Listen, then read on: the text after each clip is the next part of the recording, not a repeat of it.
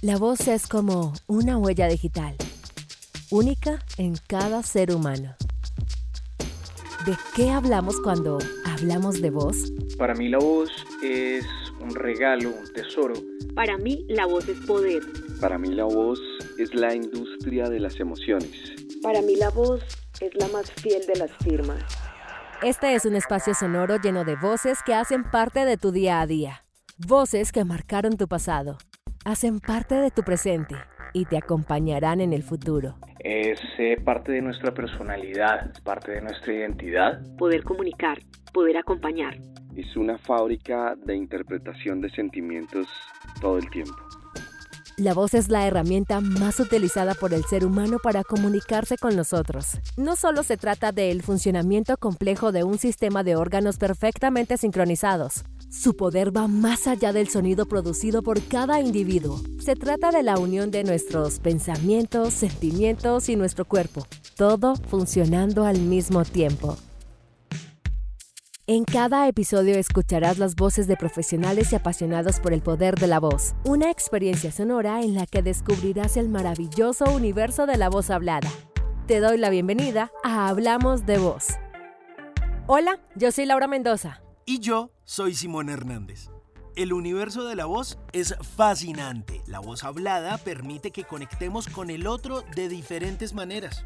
Desde la función motora que articula nuestro aparato fonador y que permite expresarnos día a día, la voz es un vehículo de información. En este caso, hablaremos sobre los múltiples usos que tiene la voz, desde la locución, la oratoria, el canto, la interpretación, la improvisación, la voz actuada y las voces que nos acompañan cada día. Por eso, Alejandro Marín es el protagonista de este episodio y como está en la biografía de su página web, no fue la radio por la que él entró a un estudio, sino porque realmente le gustaba hablar. Locutor, periodista, traductor, disjockey, editor, productor y un gran contador de historias. The Music Pimp está en Hablemos de Voz. Esta es la X103.9 FM. Más música, son las 5 de la tarde, 13 minutos. Yo soy Alejandro Marín y esto es lo nuevo de Haetus Coyote de su disco Mood Valiant, un super disco que acaba de salir desde Australia para el mundo con una chica fantástica que se llama Napalm. Este es el tercer disco, ellos han estado nominados al premio Grammy cuatro veces y esta es su canción Get Sun. Primero, gracias por tomarse el tiempo de ayudarnos con esta idea loca. Entonces, eh, pues como esto se llama Hablamos de Voz, para usted, ¿qué significa la voz? Todo. El trabajo, la comunicación, la vida, la vida entera. Yo me he dedicado la vida entera a trabajar con la voz y pues es una herramienta vital. Alejandro, eh, usted seguramente tiene muchas referencias de voces que se le van cruzando en la vida, pero de pronto lo más importante fueron esas voces que de pronto recuerda usted de niño?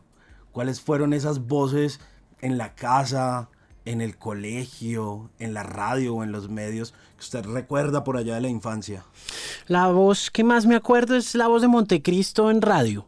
Radios, o sea, de niño la voz de Montecristo es como inconfundible, como que la tengo ahí en el radar de la memoria como de una forma muy contundente, ¿no? Eh, no, pues están, eh, está la voz de Montecristo, pues radialmente hablando. Eh, la voz de mi papá también contando cuentos. Me acuerdo mucho que cuando era peladito y vivía en el barrio El Prado en Manizales, mi papá se sentaba con una grabadora y empezaba a contarme un cuento que se llamaba El caballito de siete colores. Y me acuerdo mucho de esa voz porque después cuando, cuando papá em, eh, terminaba de contar el cuento, pues se escuchaba, se sentaba a oírse. Entonces me acuerdo mucho de, ese, de esa experiencia también. Y luego de mi tío, mi tío leyendo las obras de Rafael Arango Villegas, también con un micrófono conectado al equipo de sonido de la casa de mi abuelita en el barrio San Jorge. Entonces me acuerdo que contaba, tenía un cuento preferido que le gustaba leer como a modo poético, que era, se llamaba Tómense 10 libras de mantequilla y quiebrense 40 huevos, se llama ese cuento. Y mi papá y mi tío, pues leía ese cuento, entonces yo ya más grandecito, como a los 6 o 7 años, ya llegaba a la casa, iba y buscaba el libro y cogía el micrófono de la casa, también lo conectaba y me sentaba a como a imitarlo, ¿no? Esas son como las voces más contundentes. También me acuerdo mucho de la voz de mi profesora de primero de primaria, de Anita. Esa voz también me acuerdo mucho. Y ya en radio, así que me haya enamorado así profundamente, pues la de Casey Kasem, ya cuando, cuando tenía por ahí unos 10, 11 años de edad, que fui como, "Oh, yo quiero esa voz que tiene ese man. Alejo, ¿le gusta su voz? Claro. Cualquier locutor que diga que no le gusta su propia voz, pues está diciendo mentiras. No, pues. No, pues obvio. A mí, al- mire, yo tuve, un, yo tuve mucho problema con eso al principio, porque como. Porque yo, porque yo tengo la lengua muy pegada al paladar y a los dientes. Entonces tengo. Cuando, yo hablo así, yo hablo así normalmente. Tengo como ceseo. Tengo como un ceseo. Entonces. eh, en Caracol, cuando yo llegué a Caracol, eh, Santiago Ríos me decía: Usted nunca va a ser locutor.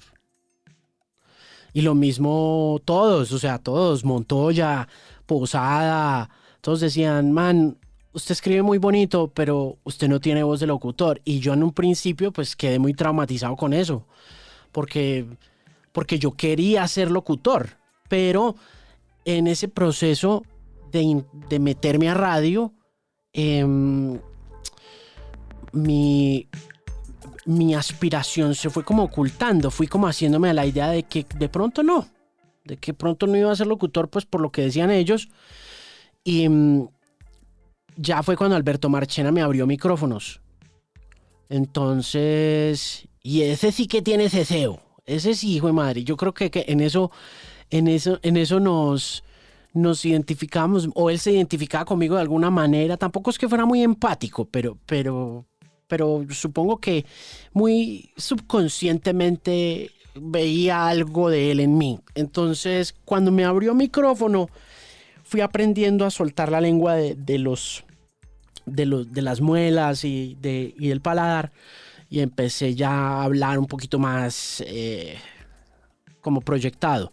Aún así, pues no tenía una voz como la voz que se estilaba en esa época en, en la radio, ¿no? Que era como la voz super gomela de eh, los muchachos que venían de Tuluá, de Palmira, como Fernando Palma, como, eh, como Carlos Montoya, que tenían como, como ese espíritu de juventud que le habían inyectado a través de la radio musical con ese formato de radio joven que se habían inventado Don y Tito.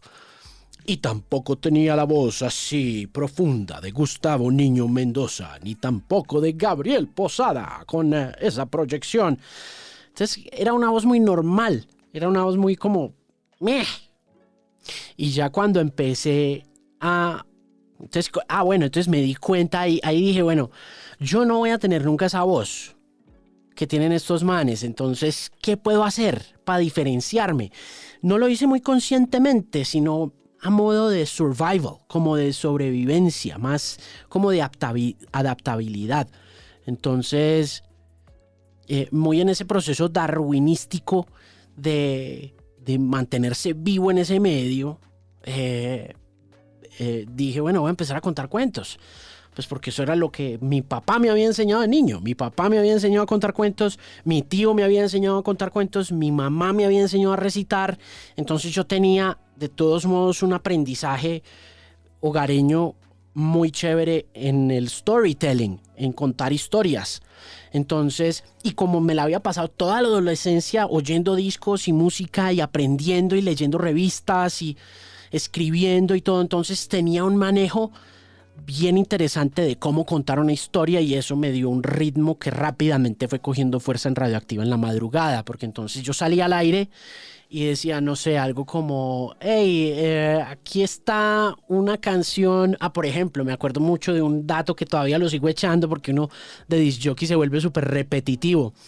Eh, eh, que era el cuento de, de que Carlos Alomar, el guitarrista de David Bowie, había producido el doble vida de Soda Stereo y le había enseñado a tocar la guitarra a Gustavo con ese estilo de Nueva York y toda la cosa. Entonces cuando recuerdo mucho que muy recién empezado, cuando yo arrancaba y decía, ahí estaba Soda Stereo con un solo de guitarra que fue inspirado por el rock de Nueva York y por la música de David Bowie, el productor es Carlos Alomar, que fue guitarrista de Bowie, y se me prendían las líneas telefónicas todo el mundo me llamaba a las nueve y media de la noche, a las 11 de la noche, como, uy, ¿cómo así? ¿Usted cómo sabía eso? Y yo no me acuerdo cómo me di cuenta de eso. Ah, bueno, yo me acuerdo es porque atrás decía productor Carlos Alomar, entonces yo me ponía a buscar quién es, quién es ese man y decía guitarrista David Bowie, entonces yo decía, uy, marica, uff, el, el, el se jaló ahí su disquito bacano con, con el Alomar, una chimba. Entonces,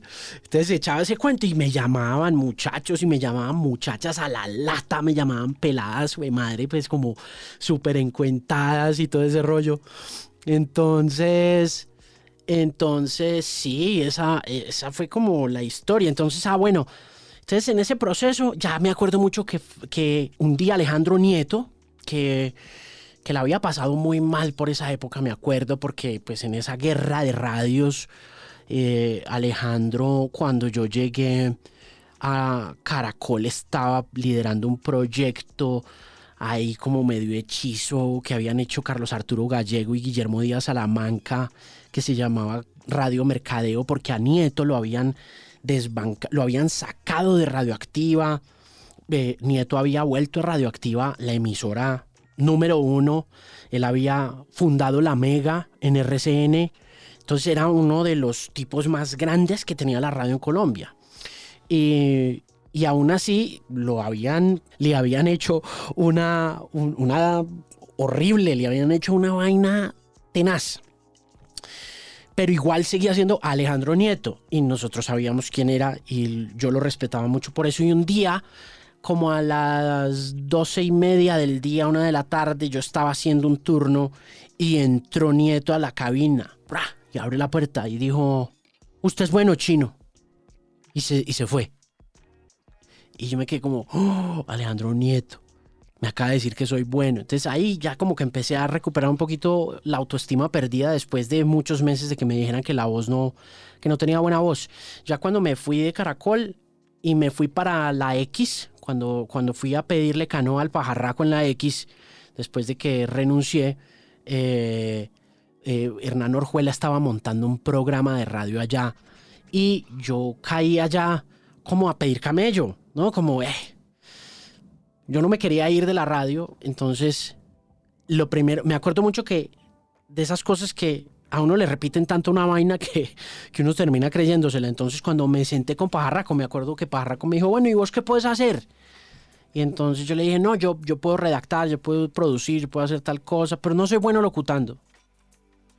Y, y me acuerdo que Pajarraco, Pajarraco dijo, este man, este man por lo menos es sincero, que yo no sé qué, yo no sé cuántas, y bueno, y ya, y, ahí estuve como remando, en, en, esa época en Todelar no pagaban nada, en Todelar, eso, o sea, cuando yo llegué, me acuerdo mucho que los promotores mm, como que me, me, miraban y ellos ya me habían visto en Caracol y habían visto que yo había como medio crecido, entonces cuando me veían entrar me decían, usted se salió de Caracol para venirse a esta empresa de mierda, a esta a, esta, a este lugar, porque en esa época, en serio que eh, se demoraban con pagos y un montón de cosas, o bueno, o, esa, o ese era como el rumor y esa era como la historia que circulaba. Y en efecto, pues, eh, como ustedes dos bien saben, para poder estar con, conectado en Todelar, bueno, ya no, porque ya está muy estructurado, ¿no? Carlos Arturo sí ha hecho una tarea muy buena de recuperar esa empresa de esa debacle en que la dejó Bernardo, pues. Pero, pero, pero sí, pero, pero me demoré unos un par de meses ahí y no, y no, y no pasó nada, pues porque yo no tenía contacto directo con nadie, con ningún directivo, con Carlos Arturo ni nada de eso, entonces terminé devolviéndome con el rabo entre las patas para, para, para Manizales y, y ya, y allá como, lo, como que no pasó nada y ya y ya después volví a Caracol y todo y empecé como a, a trabajar mejor la voz y a empezar como a, aprender, a, entender un poquito mi voz, a apreciarla, a, respetarla, a, cultivarla y, y, y en ese proceso me fui haciendo una voz propia, ¿no? Y, y esa voz propia se volvió importante. Entonces sí, le, agradezco mucho y me gusta mucho, sin duda. Venga, y en medio de todo ese proceso y de toda esa historia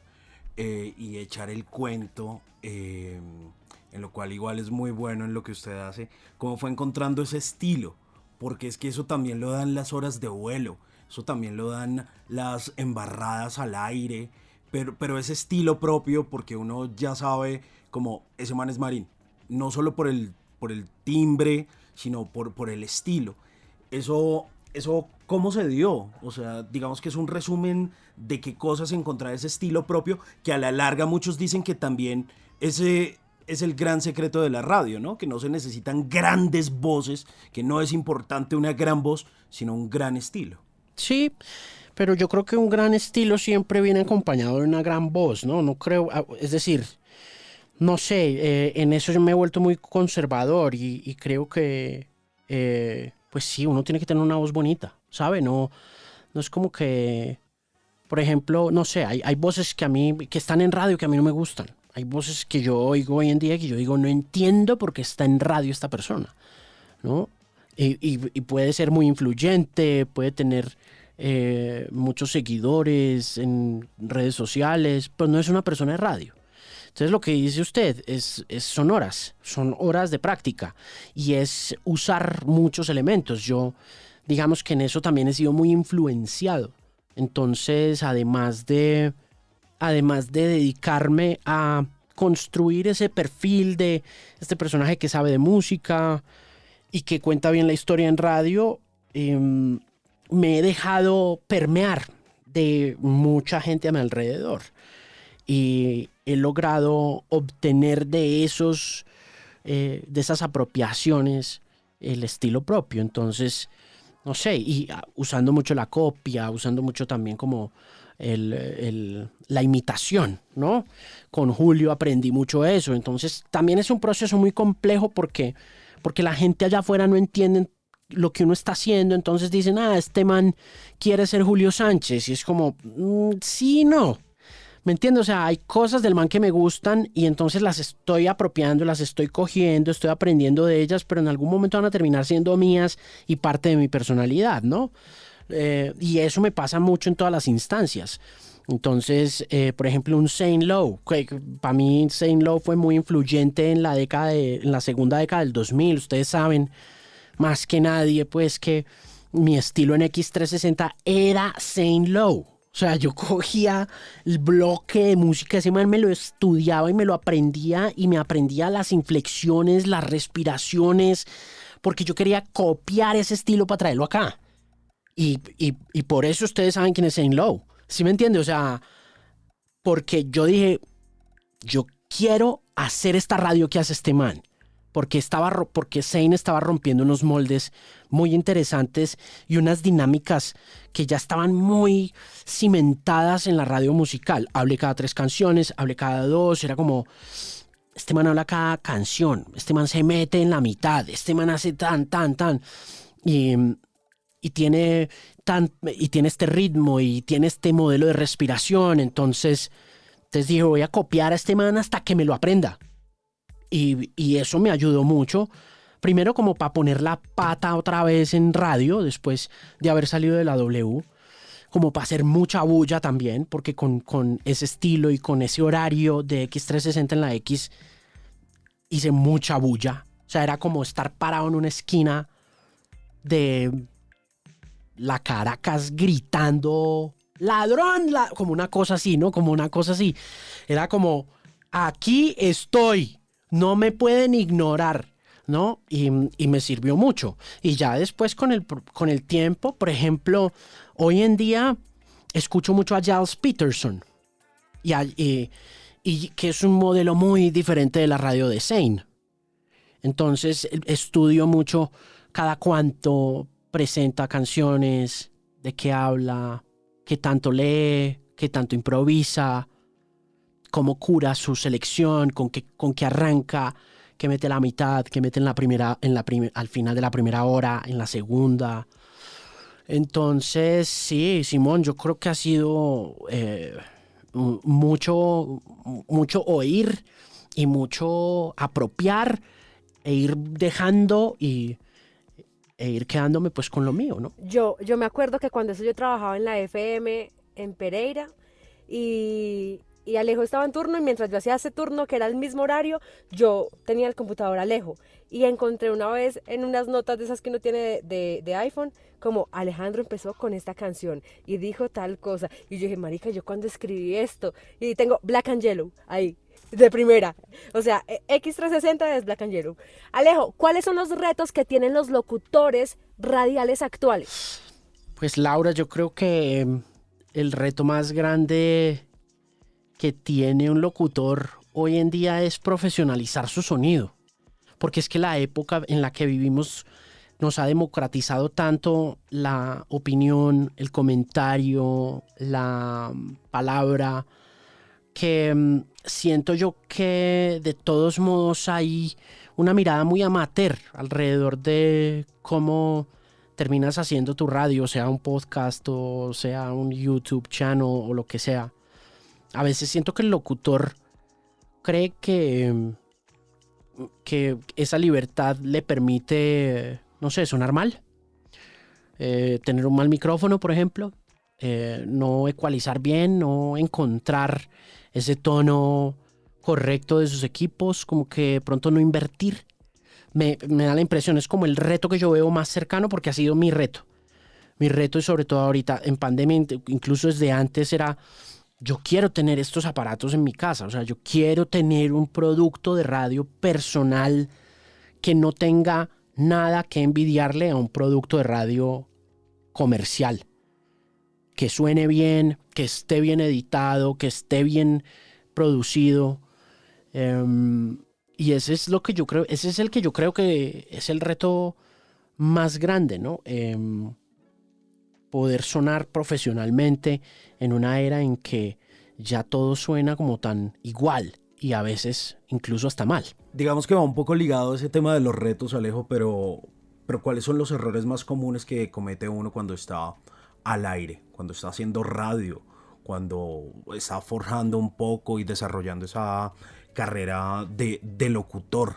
Porque una, una cosa son los baches, pero también uno la, la puede embarrar en, no leer, en miles de cosas. ¿Cuáles cree usted que son esos errores comunes? El error más común yo creo que tiene que ver con muletillas y con... Eso me pasa a mí todo el tiempo. Yo, por ejemplo, peleo contra el, el por supuesto mucho o también contra el muy importante. Para mí todo es muy importante.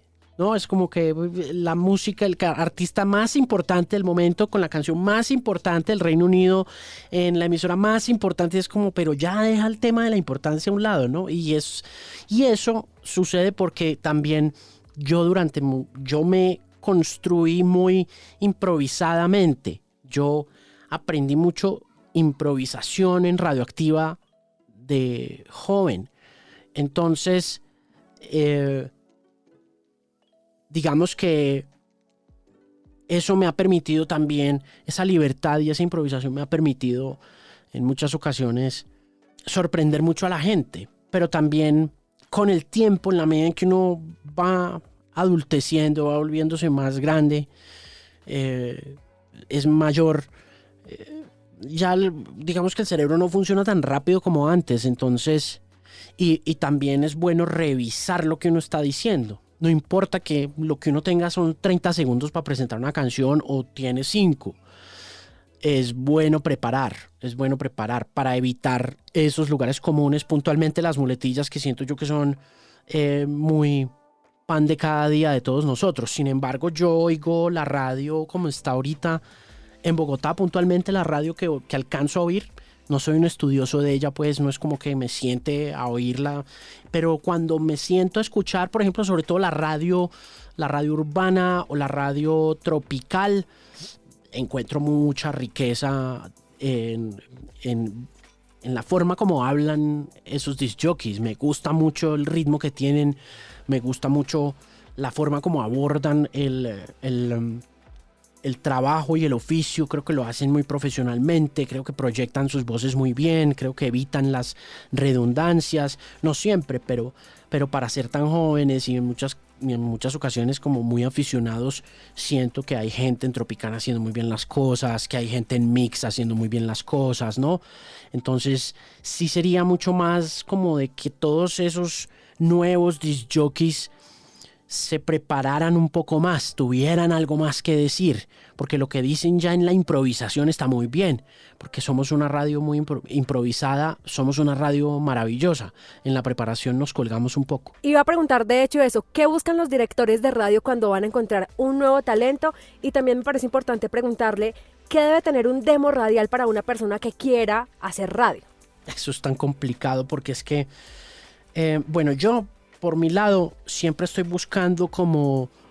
Em, primero que todo, a mí me parece súper importante y esto puede sonar snob, pero en realidad para el formato que manejamos, pues es esencial y es un buen inglés. O sea, a nosotros sí es muy importante. No necesariamente tiene que ser nativo, pero sí tiene que ser muy conocedor, tiene como que conocer, tiene que entender un poquito el tema y, y no tiene que ser, como les digo, gringo, pero, pero sí que entienda. Que, se, que, entienda, que se entienda, que se pueda decir, que, lo pueda decir bien. Eso es muy complicado en este mercado. Em, no sé qué más este busque, no sé qué busque un Rafa Páez. ¿Sabes? Eh, no, no sé qué busca una Karen. Eh, creo que todos a la final estamos buscando siempre un personaje que sea como una combinación entre trabajo duro, talento, em, con, ese tono diferencial, ¿no? Creo que también para mí es importante tener personas alrededor que, que suenen distinto, que suenen mucho más a ellos que a cualquier otra persona, porque de todos modos, a pesar de mi experiencia, como les decía, apropiando otros lenguajes y a otros disc jockeys, eh, siempre tuve una voz propia nunca, al principio no la quería aceptar, pero siempre la tuve, ¿no?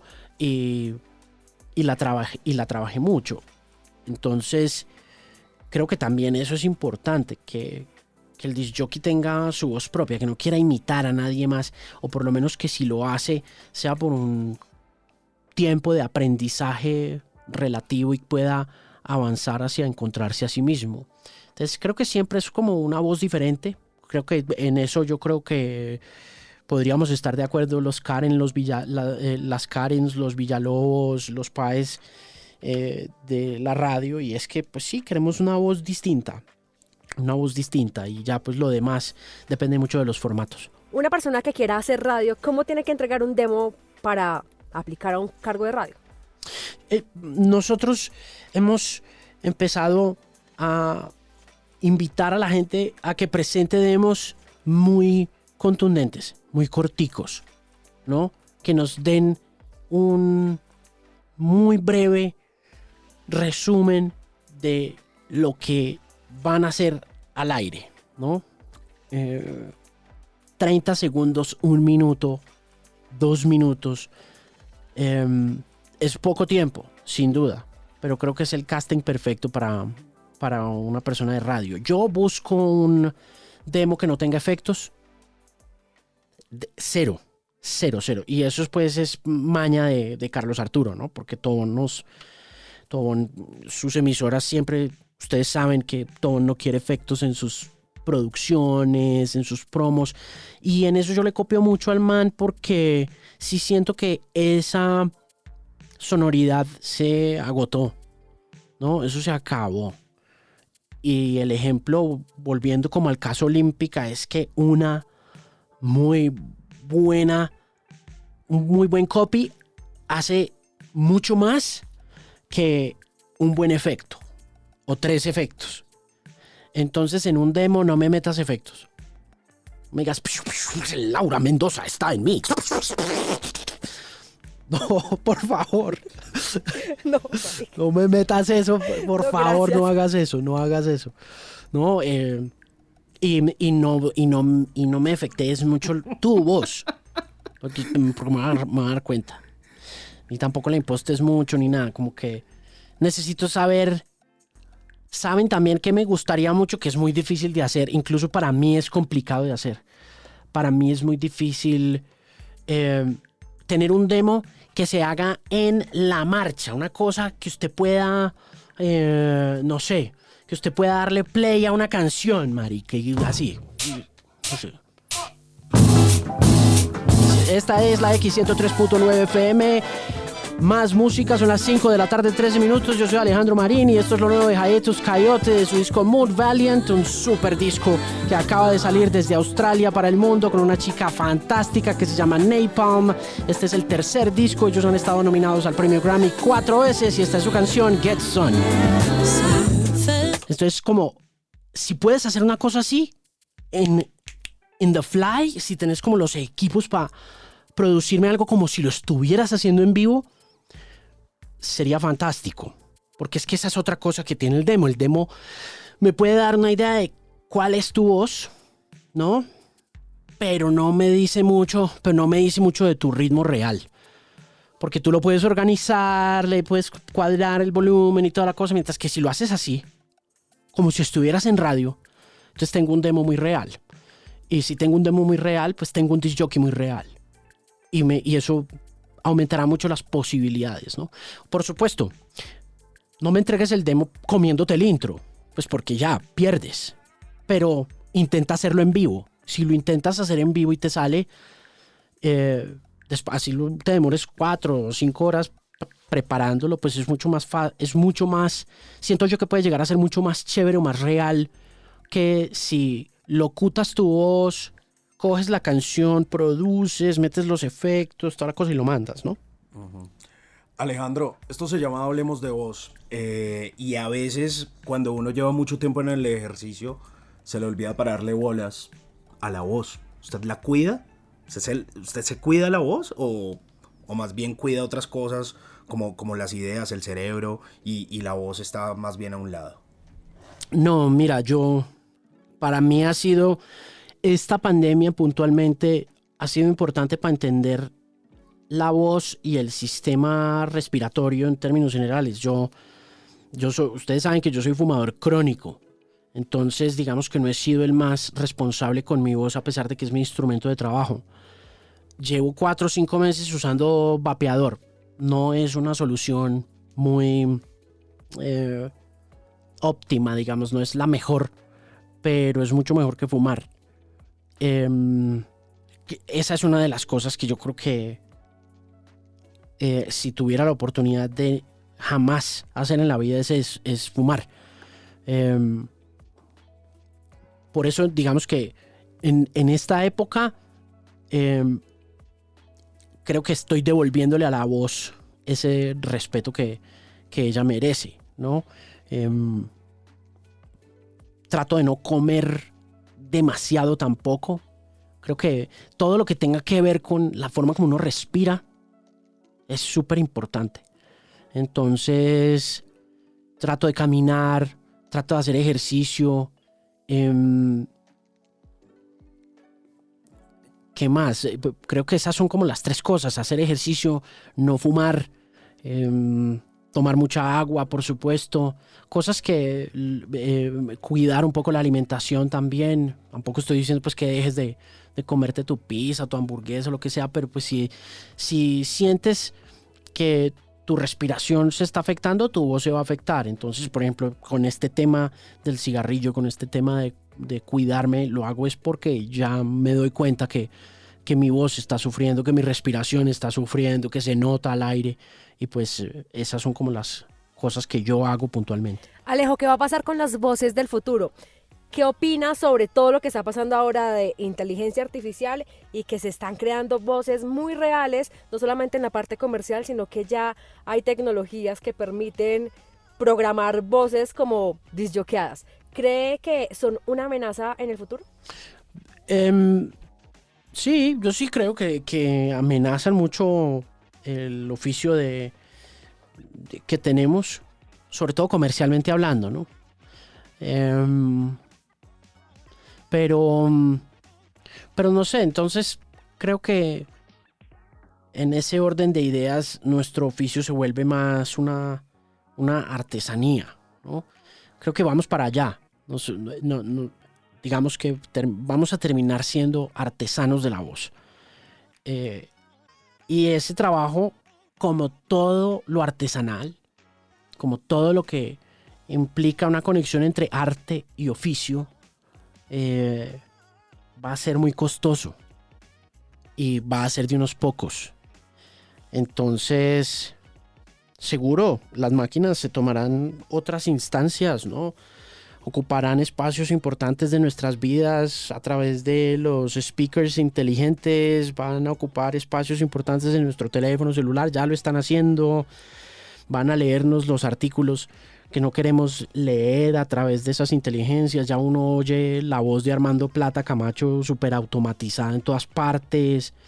Em, pero, pero para cosas humanas y para conexiones reales a través de la voz, siempre vamos a estar nosotros ahí, los artesanos de la voz. Hay algo que me parece interesante cuando uno trabaja en esto y es que, para bien o para mal, usted conecta con alguien.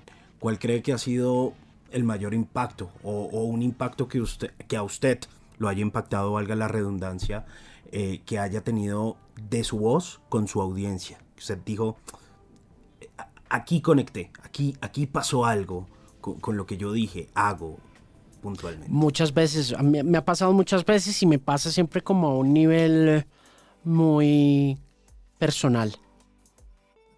Suele ser esa conexión y ese impacto siempre es individual. El, impacto que yo he tenido en la gente que me oye siempre ha sido como de una persona o de un ciudadano o de una ciudadana. Em, sí, seguro, ha habido momentos en los que desde el marketing uno con la voz logra hacer cosas muy chéveres como por ejemplo la estrategia de Stereo Picnic de 2015, ¿no? De apagar las emisoras, de decir que la, que la música había muerto, ¿no? Eso tuvo un impacto muy grande, ¿no? Y, fue un impacto emotivo, muy emocional, eh, pero muy, muy, muy marquetero. Y no marquetero en el sentido de que nos pagaran porque no nos pagaron un peso.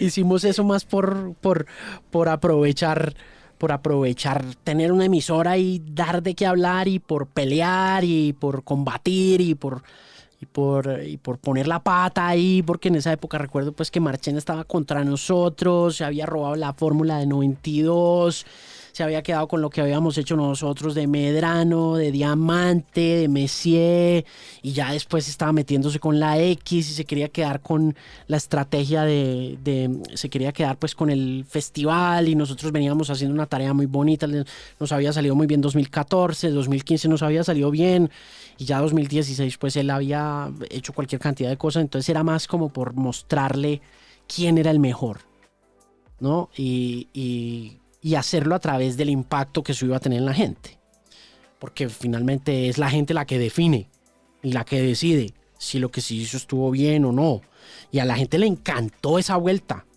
O sea, esa estrategia de picnic fue una cosa que estuvo hasta en revista Billboard, pues. Pero repito que eso es un tema muy marquetero y muy como de la pelea y del combate y de, tener rivales poderosos y de ganarles y esas cosas. Em, pero sin duda a mí los impactos más grandes que yo siento que he tenido en la gente tienen que ver con, con esa instancia donde uno se encuentra a alguien en un supermercado, en un taxi, en un bus, em, en una obra civil, con un obrero que esté haciendo algún trabajo para uno, con un plomero, un cajero de banco, que le dice a uno, oiga, usted hizo tal cosa tal día y a mí jamás se me va a olvidar, ¿no? Esas son cosas que a mí me han pasado en varias ocasiones en la vida como locutor y que tienen un valor incalculable.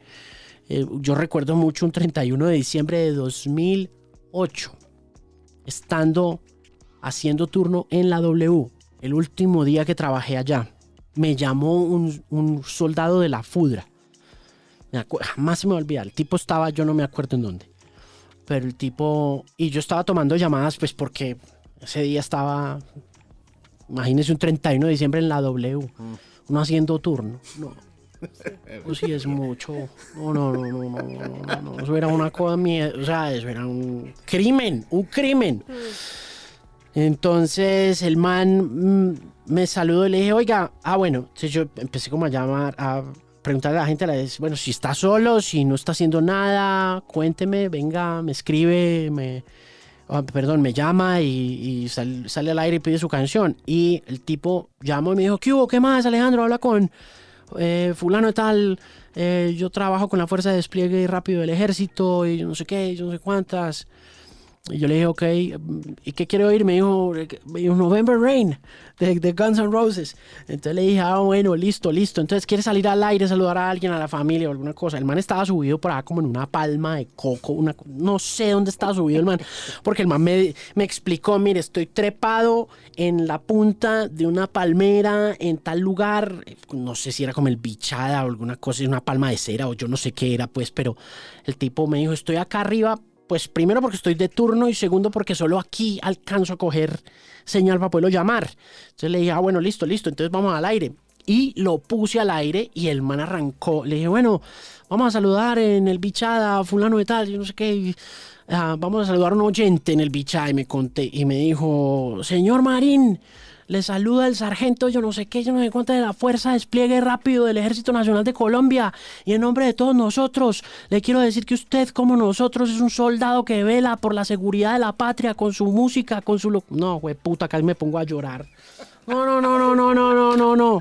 O sea, el man me, o sea, pero saludo así de ejército como, mire, usted que está el 31 de diciembre en la radio de todos los soldados, muchísimas gracias. Yo no, yo apagué ese micrófono y me puse a chillar, porque pues dije, aquí yo quejándome de, de que estoy solo en un 31 de diciembre haciendo turno y hay un soldado por allá arriesgando su vida y oyéndome. ¿Qué? Eso me, y eso me ha pasado muchas veces, ¿no? Me, me ha pasado, una vez me pasó que una chica, no me en, en, en el COC, me acuerdo que estaba yo en el, estaba yo en el COC eh, y se me acercó una pelada y me dijo, em, ay, yo me acuerdo que fue, re- re- recuerdo que me dijo, mire, em, yo estaba haciendo una especialización y la época en que yo estaba haciendo esa especialización estaba que botaba la toalla con esa especialización. Y yo tenía que hacer eh, yo salía del trabajo como a las 5 de la tarde me iba para la especialización regresaba como a las 9 de la noche yo vivo en Bosa o yo no sé en dónde. Me decía, y, y me decía y, y, usted estaba haciendo X360 y yo me devolvía desesperada y cuando prendía el radio y lo escuchaba a usted, tenía cómo volver al otro día a hacer, ese tour, a, hacer ese, esa especialización. Usted me ayudó a sacar esa especialización adelante. uno como que no sabe qué decir, uno como que dice, güey, madre, ese impacto personal siempre me ha acompañado mucho a mí. Hay gente que, que lo oye a uno y que se lo encuentra a uno en la calle y le dice a uno, usted me salvó la vida. Usted me marcó este momento. Entonces, eh, siento que el impacto personal es mucho más importante y, y que cada vez vuelve y pasa, ¿no? Eso vuelve y sucede y uno no se da cuenta. Uno no se da cuenta de lo que está pasando del otro lado del micrófono y uno no sabe qué tanto impacto está teniendo en la gente. Alejo, muy ligado a esto y ya para terminar, ¿cómo quiere usted que la gente recuerde su voz? No, no sé, yo em, em, me gustaría que la recuerden como una voz muy fresca, como muy, como muy refrescante, sí. Eso es lo que más me gustaría a mí, porque creo que en un principio fue así. Sí, yo, yo creo que mm, como una voz refrescante, una voz que, que alivie también, paliativa, que tenga propiedades paliativas cada que la escuchan. Espero que así sea. Una voz que usted admire, una voz que lo inspire. Eh, no, es que son muchas. No, yo em, en estos días he pensado mucho en Casey Kasem. Alguna manera, Casey, no sé por qué en estos días he estado pensando tanto en él, como que seguro porque estaba haciendo ese programa de Brand New en Spotify Music and Talk. Y es una especie como de conteíto. Entonces en el conteo termino haciendo lo que hacía él. ¿No? Eh, y me doy cuenta de la influencia que ha tenido en mí Casey. Shadow Stevens también fue una voz que me marcó mucho a mí de pelado. Pero Casey, pues es el papá del Top 40. Y ese ha sido un formato. Ya está muy gastado, ya está muy viejo, ya no tiene mucho futuro.